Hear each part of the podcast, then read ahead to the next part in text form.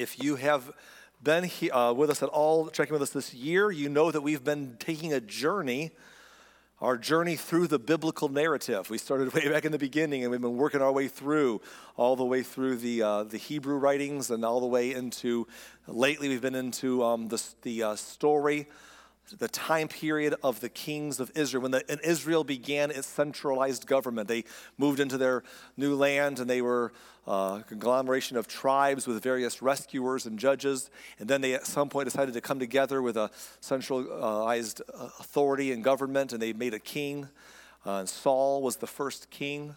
And Saul became, uh, seemed like a great guy at first, and then things went really downhill from there as the years went by. At some point, Samuel the prophet privately anointed young David to be the future king, and then David was discovered nationally. His music, his um, his uh, battlefield uh, uh, exploits, and he became a leader. He married King Saul's daughter. The nation loved him. Everything was well until Saul became insecure and jealous and began to try to kill David, because he was concerned about him. And basically Saul just quit trying to, I mean, he he, he lost track of, of his, his kingdom. He began to just to chase his uh, this political threat to him so hard that he he really quit um, governing Israel very well at that time.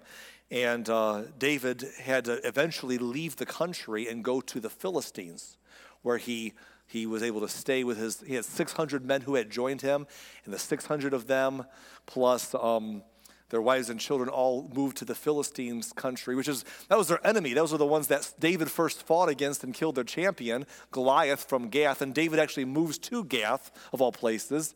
Uh, but the king there is glad to have him because he's at odds with the king of Israel, and Israel was their enemy, so you help out your enemy's enemy. So David's living there in exile, and this goes on for years.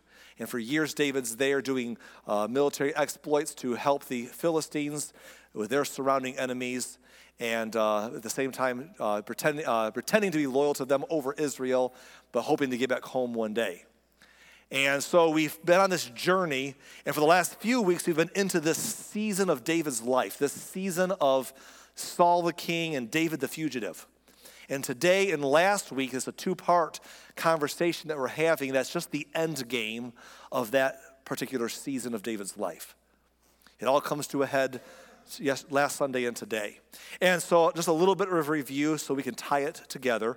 Last week we saw that the Philistines decided to get all their armies together, and all the kings of Philistia pulled their people, and they decided to march on Israel in a way they had not done in our recorded uh, notes yet uh, in, in the Hebrew writings. They came, brought all their forces together. And Israel forms together to defend themselves, but it looks bad. And at some point in the middle of all of that, um, David, I'm sorry, Saul the king, he's praying to God. He's saying, God, who is, you know, what's going on? God, would you please, um, you know, help me? And, and there's no answer. So he turns to the occult. He turns to a medium to have a seance. And in the seance, he is, asks the woman to call back the spirit of the deceased prophet Samuel. And so Samuel, I'm looking for direction. And Samuel's like, why are you bothering me? I'm on the other side now. But if you want to know what's going on, you're in trouble. You're going to lose the battle tomorrow, and you and your sons are going to die, and you're going to be with me on the other side, so see you soon. And that was the conversation he had with the dead prophet. So that was not encouraging. Saul is at the end. He has twenty-four hours or less to live now. And so as we as we read that story last week, I, I want to remind you that we, we made some application, because Saul has been for years, for years doing the, the wrong thing as a leader. For years he's been, uh, you know, the prophets have warned him. Um, he's had his bad moments, but no matter what he's done wrong, he's still the king. He's still in control, and it seems like nothing was catching up to him. Just the promise that one day it would catch up to him. And then it happened. Then it happened. And I said this last week as a principle, is the principle of slowly and then suddenly. We talked about it last week, that slowly and suddenly is kind of a life principle that has both a negative and a positive application. And we saw the negative application last week with Saul, that he was doing the wrong thing over and over, and nothing was, nothing was catching up to him. But one day, suddenly, he's told, you're going to die today in battle. You're going to die tomorrow's, in tomorrow's battle. And suddenly it was over. Slowly and then suddenly. And we applied that. We we said that you never know how close it is until it happens. And so what do we mean by this? In a negative sense, what we mean is this, that there is almost always a delay between our choices and their consequences. There's almost always a delay. And, and we talked about this in a few different arenas. I'm just reviewing for a moment about, like with our health, we can abuse our bodies and well, substance abuse or just not taking care of it, what we eat or how we how we uh, exercise it. We can, we can mistreat our bodies and our health. And for a long time feel like there's no fallout from doing so because I'm doing as fine as I've always done. I don't feel any worse. But it's usually slowly then suddenly. At some point, those choices catch up and, and suddenly the, the news comes. Suddenly something changes. We talked about our financial uh, care, how we can we can be neglectful with being responsible. And maybe for a while there's no real there's no real fallout from that. We're, we're doing as well as most people are. But at some point when something happens and the floor drops out, those things come home fast, oftentimes slowly then suddenly. We talked about our relationships. You can neglect a relationship or you can be mean in a relationship and perhaps the person can put up with it and things can be okay.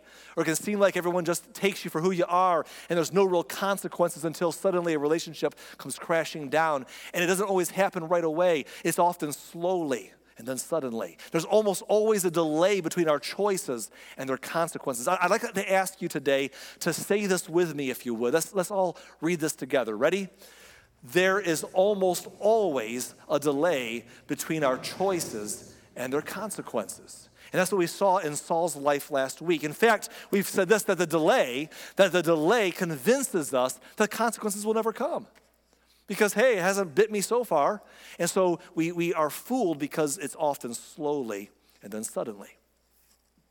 So we saw that with Saul last week. And as we finish today's story, and really as we finish this season of David's life, this end game moment, I want us to see it from the other side today.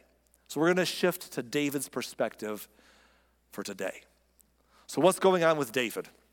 Well, David is being told by the Philistines, you've got to come with us to fight against your old country.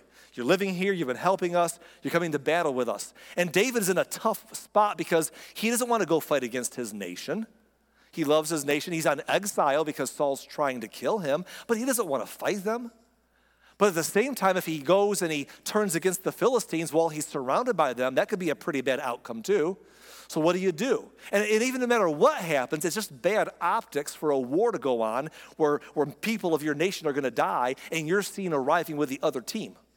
So there's just nothing good about David's situation. But he says, okay, let's go, because he has no choice.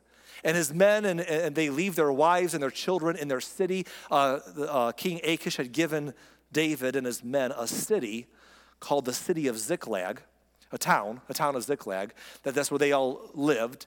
And they left their wives and kids behind, and they got their weapons and their armor and all their stuff they had to haul around, and they went with the Philistines to face Israel, not wanting to be there. And that's where we left things hanging, and let's continue the story today.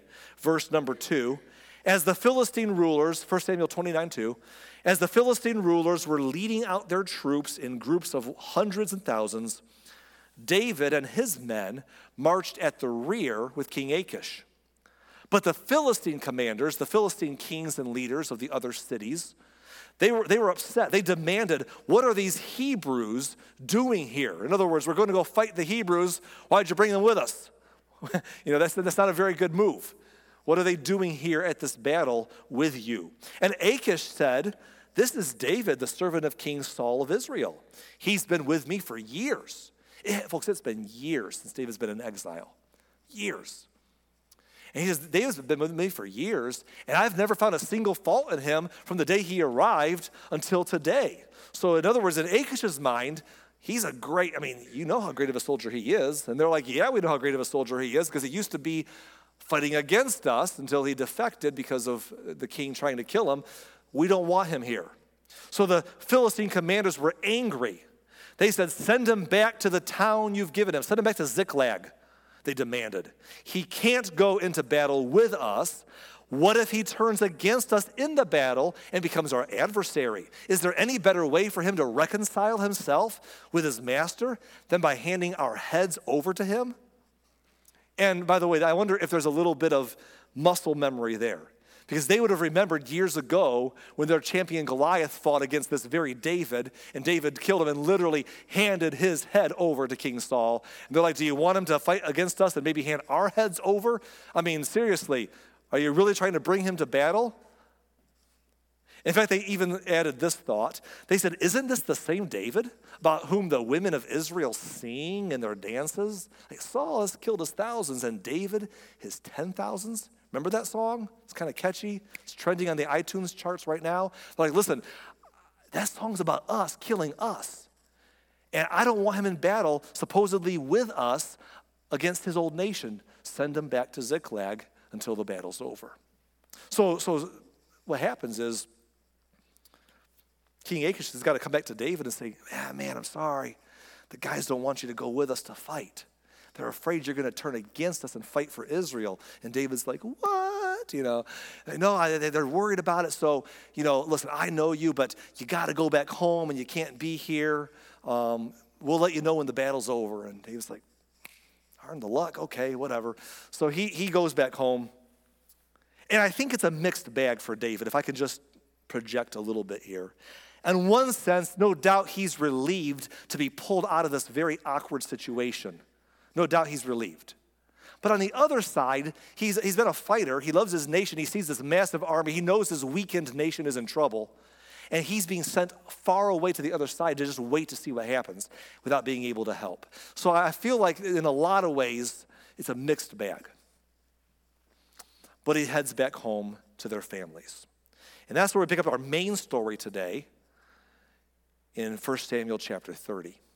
It says, three days later, when David and his men arrived home at their town of Ziklag, they found that the Amalekites, that's another uh, group of cities that conglomerate together to form a, a, a force. These Amalekites had made a raid into the Negev and Ziklag, and they had crushed Ziklag and burned it to the ground. So this is their city. They're coming back to their families, and, and, the, and the city's been conquered by the Amalekites, who apparently, as we read here and elsewhere, the Amalekites have been conquering lots of cities of the Philistines and lots of cities in Israel, specifically the tribe of Judah, which is where David happened to be from. David was from Bethlehem of Judah.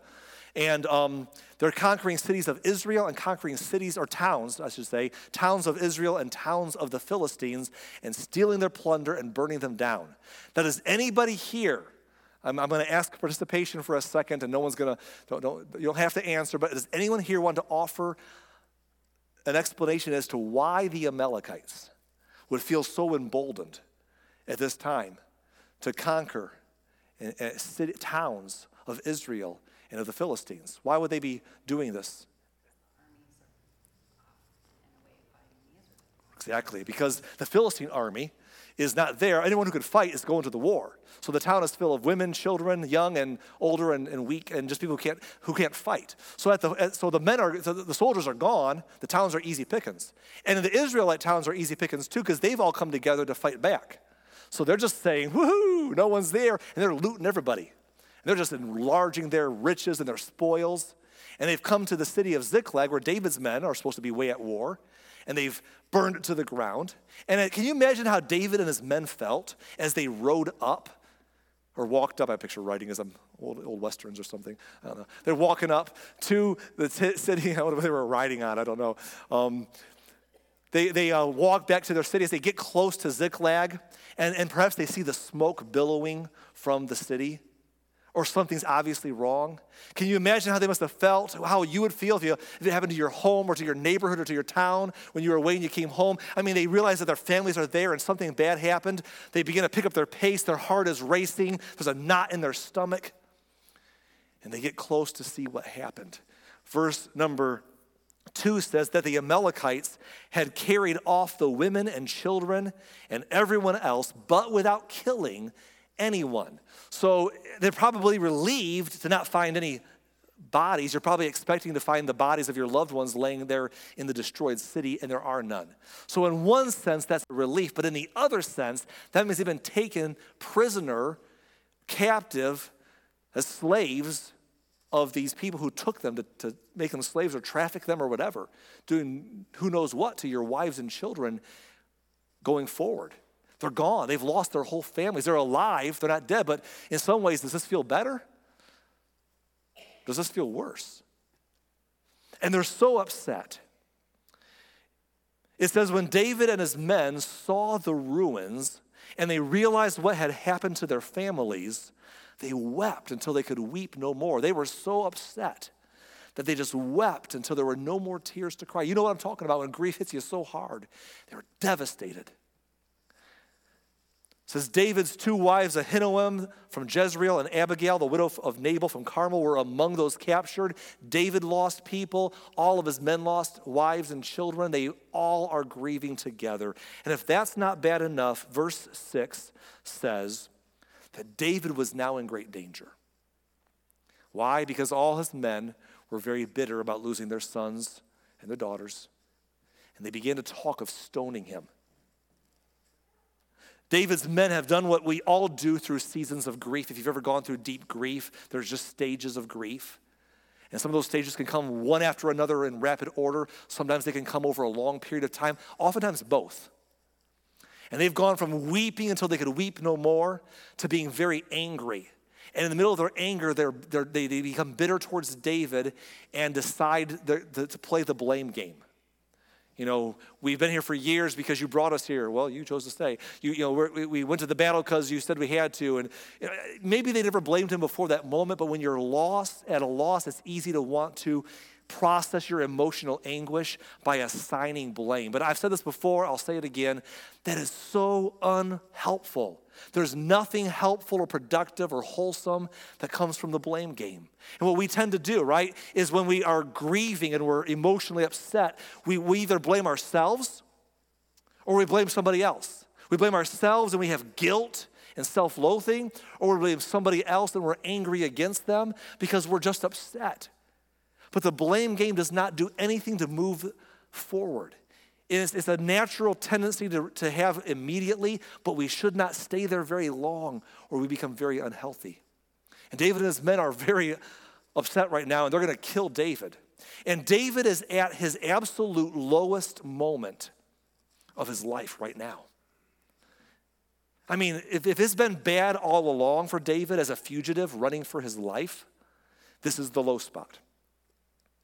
If, if just seeing his country, his king turn against him, seeing people abandon him, seeing people turn him in to try to get him killed before he leaves the country, watch those who helped him be murdered by the king, being in exile, waiting for God to turn it around, and then you, you're tired of waiting, like, okay, enough's enough, I've believed, I've trusted this long, but it's been years now, come on now. Or in this moment, his family's been taken captive and they're gone. And now the men that have been loyal to him want to kill him, and he's about to die possibly.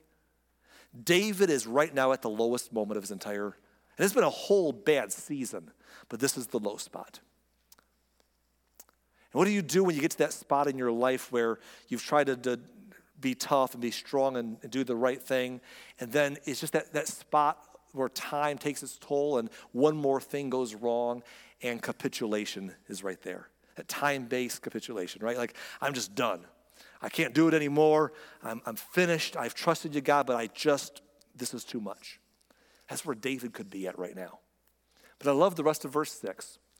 It says, but David found strength in the Lord his God.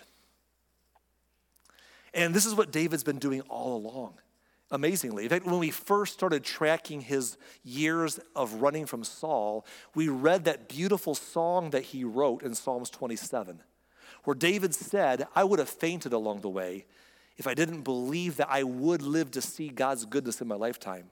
And then he made a statement to himself and to all of us when he said, wait patiently for the Lord. He said, be brave and courageous, and he will strengthen your heart. Wait patiently for the Lord. And David, once again, in a moment where you would expect him to capitulate and finally give up, he once again finds strength in the Lord his God.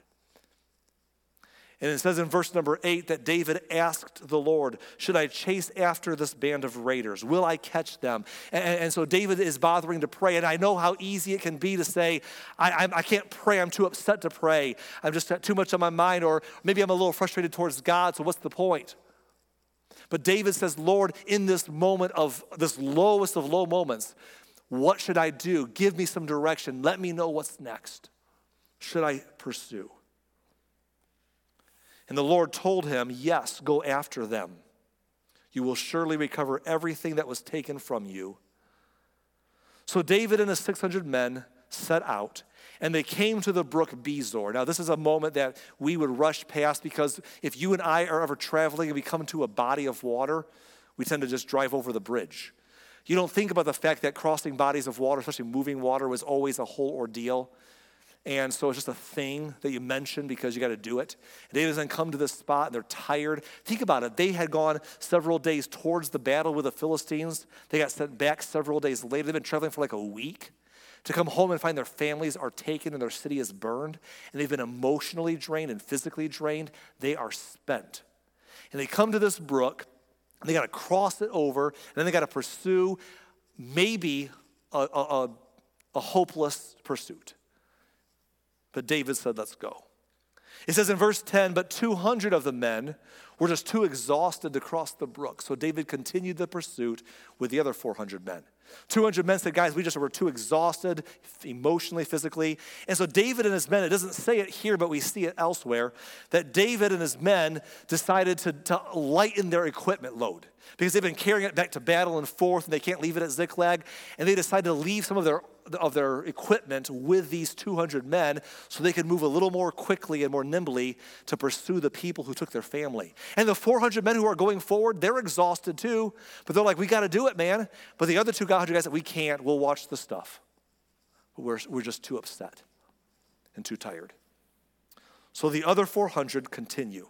Well, along the way, they find a man laying on the ground as they continue their pursuit, and, and they, they give him some water and some food because he's very sick. And as they treat his condition, they find out that he was a slave of those Amalekites who, who looted their city.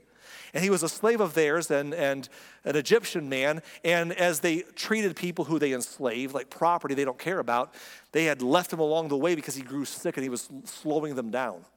So they found him still alive. They, they nursed him, and then they said to him, what's going on? And, and he tells them about the group that took their families, and they said, can you show us where they're going next? Can you take us to them? And the man said, I, I will if you don't kill me. They're like, you got a deal. So it says in verse sixteen that he led David to them, and they found the Amalekites spread out across the fields, eating and drinking and dancing with joy because of the vast amount of plunder that they had taken from the Philistines and from the land of Judah. They feel safe. The, the Amalekites are journeying to wherever they're going next, and they feel safe to, to party. Why? Because they got away with a lot of loot and a lot of people that they've stolen and enslaved, and a lot of livestock and a lot of goods. And no one knows about it, right? Because everyone's at war. No one knows about it because they're all out fighting the war that's just brewing. But by the time they ever figure out what happened back home, they're all long gone. So they feel very secure. They have no idea that David had gone back early. And that was very fortuitous or very God-ordained to even have the chance. They have no idea anyone's even aware of what they've done. They're partying, they're drinking and celebrating and dancing in the fields. And as David and his men watch what's happening, as they watch what's going on, knowing their families are captive there and these men are just living in revelry, they become so angry. All that grief and processing turns to a deep, burning anger. And honestly, it turns into a bloodlust. And it says in verse seventeen that David and his men rushed in among them and slaughtered them throughout the night, that night and the entire next day until evening. It took a whole day, but they just went off. It says none of the Amalekites escaped except for four hundred young men who, who were able to flee on camels. David got back everything the Amalekites had taken, and he rescued his two wives. Nothing was missing, small or great, son or daughter, nor anything else that had been taken. David brought everything back, and this is a big moment. This is a big moment because now David has, has you know, he went from losing it all and being ready to be killed for it, to getting it all back. But not just getting it all back, so much more Verse, nine, uh, verse twenty says, he also recovered all the flocks and the herds, and his men drove them ahead of the other livestock. The plunder belongs to David, they said. So all those other cities these Amalekites have taken from and burned and have, have destroyed, when they got, got their families back, they also got all this other stuff. David not only went from losing it all to getting it back, but he is now wealthier by this victory than he has ever been in his entire life. And his men are celebrating. They have just, it's completely a one eighty. They've turned it all around just like that. Well, it says verse number twenty-one, that when David returned to the brook Bezor and he met up with the two hundred men who had been left behind because they were too exhausted to go with him. And they went out to meet David and his men, and David greeted them joyfully. They're just happy. They're cheering like, wow, you guys did it. There's our families. Look at all this plunder. Wow, this is amazing. And David's happy. Everyone's happy. Well, not everyone's happy. Verse twenty-two says, but some evil troublemakers among David's men said, hey, they didn't go with us, so they can't have any of the plunder that we recovered. Give them their wives and children and tell them to be gone. Now, before we give these guys a hard time, I get it. I do. Right? Don't you? Like, they're saying, y'all were just too tired to go help us, and, and we could have used the extra help. We lost a third of our group because you didn't go with us, so we had to go do it without you. We were tired too. We were grieving too, but we went and did it. And so, yes, we, we managed to get the job done, no thanks to you. And now we're coming back with all this extra that we could have died, but instead we, we won. We're going to share The, the, our earnings with you who did nothing. That's not a very good principle. Capital, capitalism, come on. You know, I mean, seriously, like, you didn't do anything. You didn't work. You don't get the food. I mean, they're very upset. So I get their, I get it all. I understand the tension. But here's what they're saying. Take your wives and your kids. By the way, you're welcome. We brought them back to you, so you can have them back. But you're off the island. Get out of here. And I think a little greed setting in, because now they didn't only get things back, but they got so much more. And they're like, we don't want to divide it amongst two hundred more people. We did the work. They didn't do the work. Here's your families. Be gone. You're welcome, by the way. This is our stuff. But David speaks up in verse twenty-three. David said, no, no, my brothers. Don't be selfish with what the Lord has given us. He has kept us safe, and he has helped us defeat the band of raiders that attacked us. In other words, David said, listen, buddy, guys, come on now. You're, you're looking at this through the wrong lens, and haven't we all looked at things in life through the wrong lens? I get in more trouble in my lifetime whenever I get in the wrong mindset. And David said, you got the wrong lane of thinking, because you're thinking that you went out there and you fought and you earned this victory and all the, the, the proceeds that come from it. But David said, you're missing the point that God made that possible. Just a little while ago, you were grieving that it was hopelessly lost and nothing could be done. And then we prayed and asked God what to do. And God gave us back a chance we never dreamed we'd have to get it all back. But we couldn't have gotten it back without his help, without his strength, without the opportunity. He gave us the opportunity and the strength to do it. It is God's grace that we got our stuff back. And how can we take God's grace and say, there's no grace for you? I'll take unmerited favor, but you can't have any. David says, we're not going to operate that way. You didn't earn this. You didn't build this. You didn't do anything. You just, you just did your thing. And God made it possible. He said, David continues, he says, who's going to listen to you when you talk like this? We share, and we share alike. Those who go to the battle and those who guard the equipment. Such a brilliant statement. David said those guys who stayed behind did serve a purpose. They kept our stuff safe so we could travel lighter. I know it's not as important as what you did at the battle, but this has almost got a certain vibe, like the old story in the Christian writings of the penny laborers. You know, like, what's fair? We worked harder. And, and, and David's like, listen, buddy, listen, guys, they did something. They watched their stuff. They were too weak to do what we did, but, but we all had a part. And we're going to share, and we're going to share alike. In other words, that's how we want to operate. That's the good operating policy in any place, right? Any company, any environment, any organization, that there are no less important jobs and more important jobs, that these aren't the stars and these aren't the unimportant people that you dismiss. He says, when we win, we all win together. When we celebrate, we all celebrate together. We are going to share, and we are going to share alike. From then on, David made this a decree and a regulation for Israel, and it is still followed today. David's not even king yet, and yet he's already making a policy that he's going to carry into his kingdom someday that will set a precedent for Israel from that time on. And if those men who are upset about sharing the plunder, if those men are upset already, they're about to be more upset, because David says of the remaining plunder that we're sharing, we're going to get a big chunk of that. We're going to send it back to the cities of Judah that lost their stuff in these raids and get returned their stuff to them and extra, and say, here's a gift from, from us to you, because David says, those, that's our countrymen. We've been away for a long time. We're going to make sure they know that we're on their team still. We're going to send some plunder to them and say it's a gift from us to you. We're going to use our prosperity and our generosity to build some strong relationships with our friends, because that's what God has allowed us to do. It's a powerful moment for David. David has seen a one eighty from being ready to die to being ready to celebrate, getting everything he lost back and so much more. But before we wrap this up, I want to share one more story. We got to put a bow on. We got to put a bow on this part about Saul and David in this end game moment they're having. So we're going to step back to Israel. What's going on with Saul? What's going on with the army? Chapter thirty-one, verse one says, "Now the Philistines attacked Israel, and the men of Israel fled before them. Many were slaughtered on the on the slopes of Mount Gilboa." Israel's just getting their tails kicked, right? "And the Philistines closed in on Saul and on his sons, and they killed three of Saul's sons. Jonathan," that was David's best friend, remember? They killed Jonathan and Abinadab and Melchishua. And if you understand how wars oftentimes work, the king may oftentimes be a safe distance away with forces around him overseeing the battle, but he's not up in the most dangerous spot in harm's way. But as the as they begin to lose, the enemy's getting closer to the king's position, and he's becoming closer to danger. And now he's watched his sons who were here and there with their own groups. They've all been killed.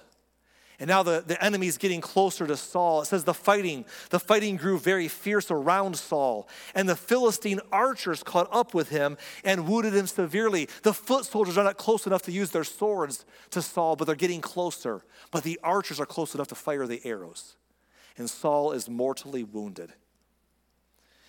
Verse four, Saul groaned to his armor bearer, "Take your sword and kill me before these pagan Philistines come to run me through and taunt and torture me. Look, I'm dying, and if I'm still alive when they get to me, they're going to abuse me as the king. So please just finish me off before they get here." But his armor bearer was afraid and would not do it. So Saul took his own sword and fell on it. And when his armor bearer, when his armor bearer realized that Saul was dead, he fell on his own sword, and he died beside the king. So Saul, his three sons, his armor bearer, and his troops all died together that same day. And that's the end of Saul's story, finally. It all ends right here.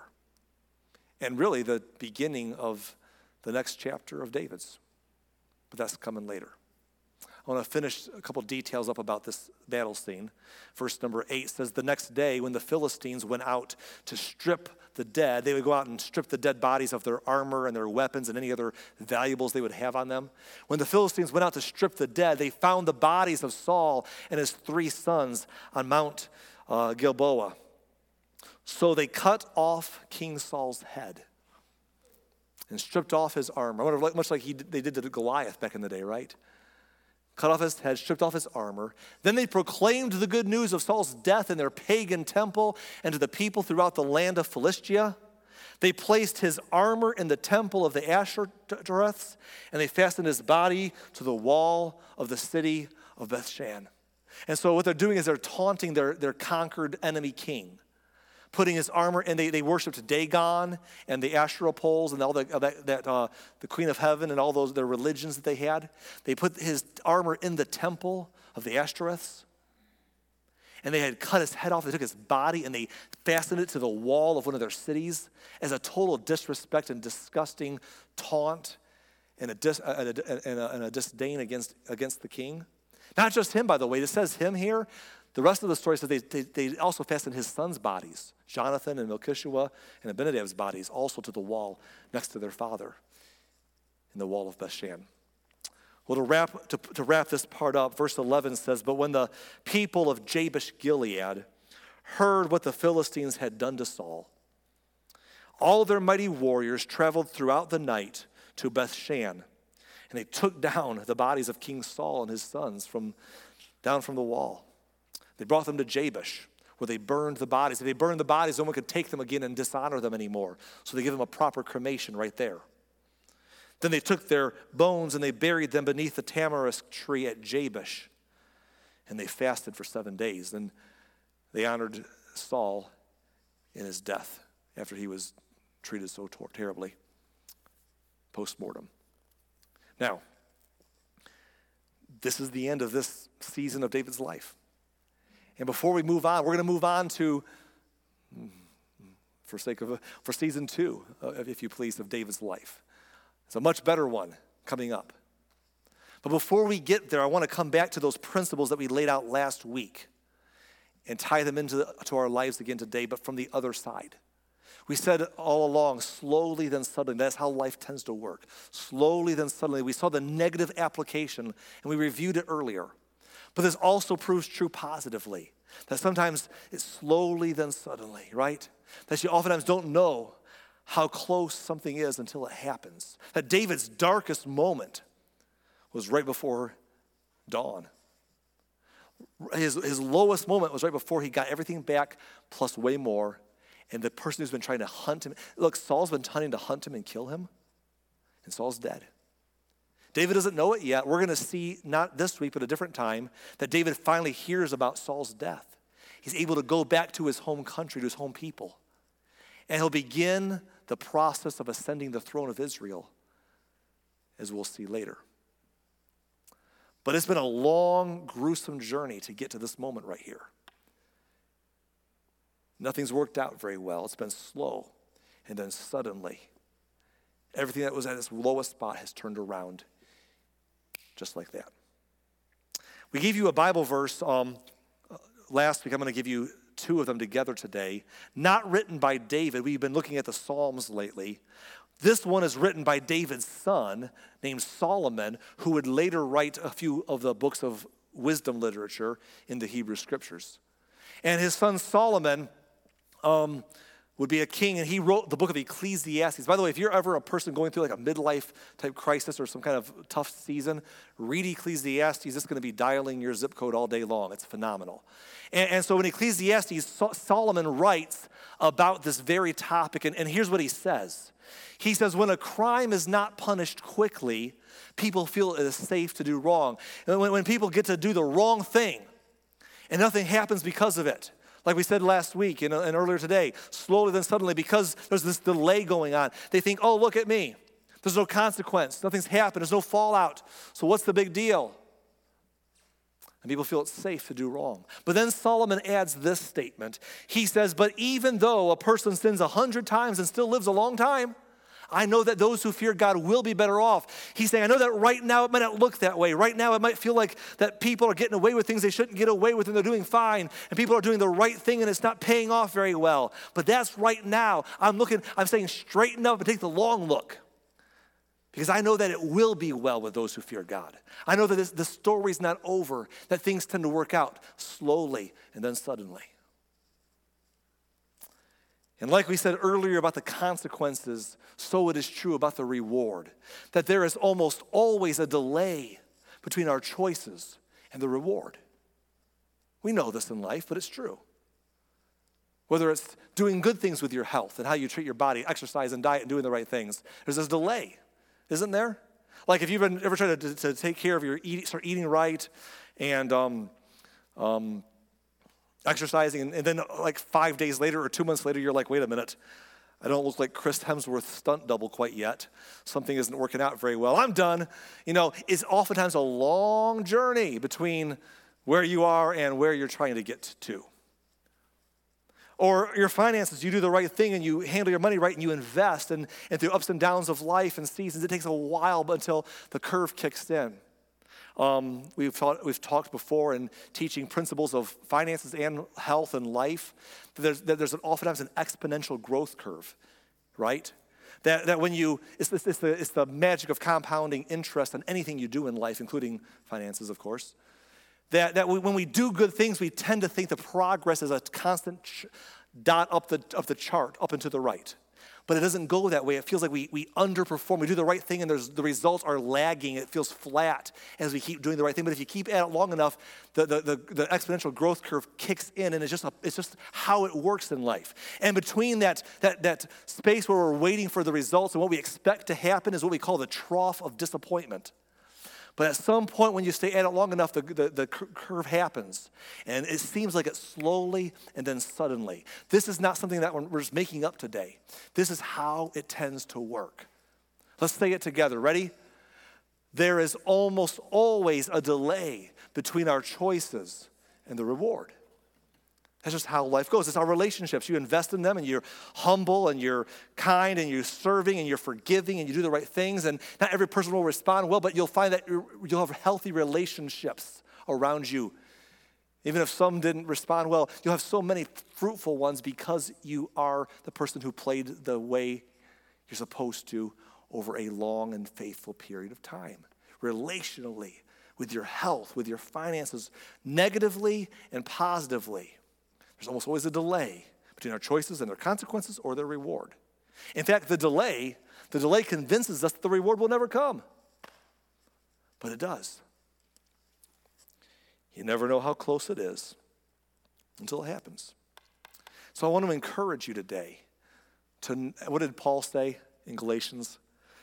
To not become discouraged and quit when you're doing good. Because in due season, at the proper time, you reap. Slowly, and then suddenly. Now, tying this back to the long, slow process of just keeping on trusting God. That's what David did. It's a matter of faith. So let me leave off with a faith statement for you today. That faith in God is never a matter of what. It's always a matter of how and when. We can all articulate the what. It's God is good, God is there, and he cares, it'll, it'll be fine. That's easy. We struggle with saying, I don't see how it could possibly turn out good at this point. I don't see how this could be a good thing. I don't see how. Or when, God, when? That's where the struggle comes in. That's where faith really kicks in, in into our, our orbit. It's not what. We can all sing about, talk about, nod our heads to the what. We can have the cliches and the little statements. We can post them on social media, embroider them onto our, our, our the walls of our house or whatever we want to do.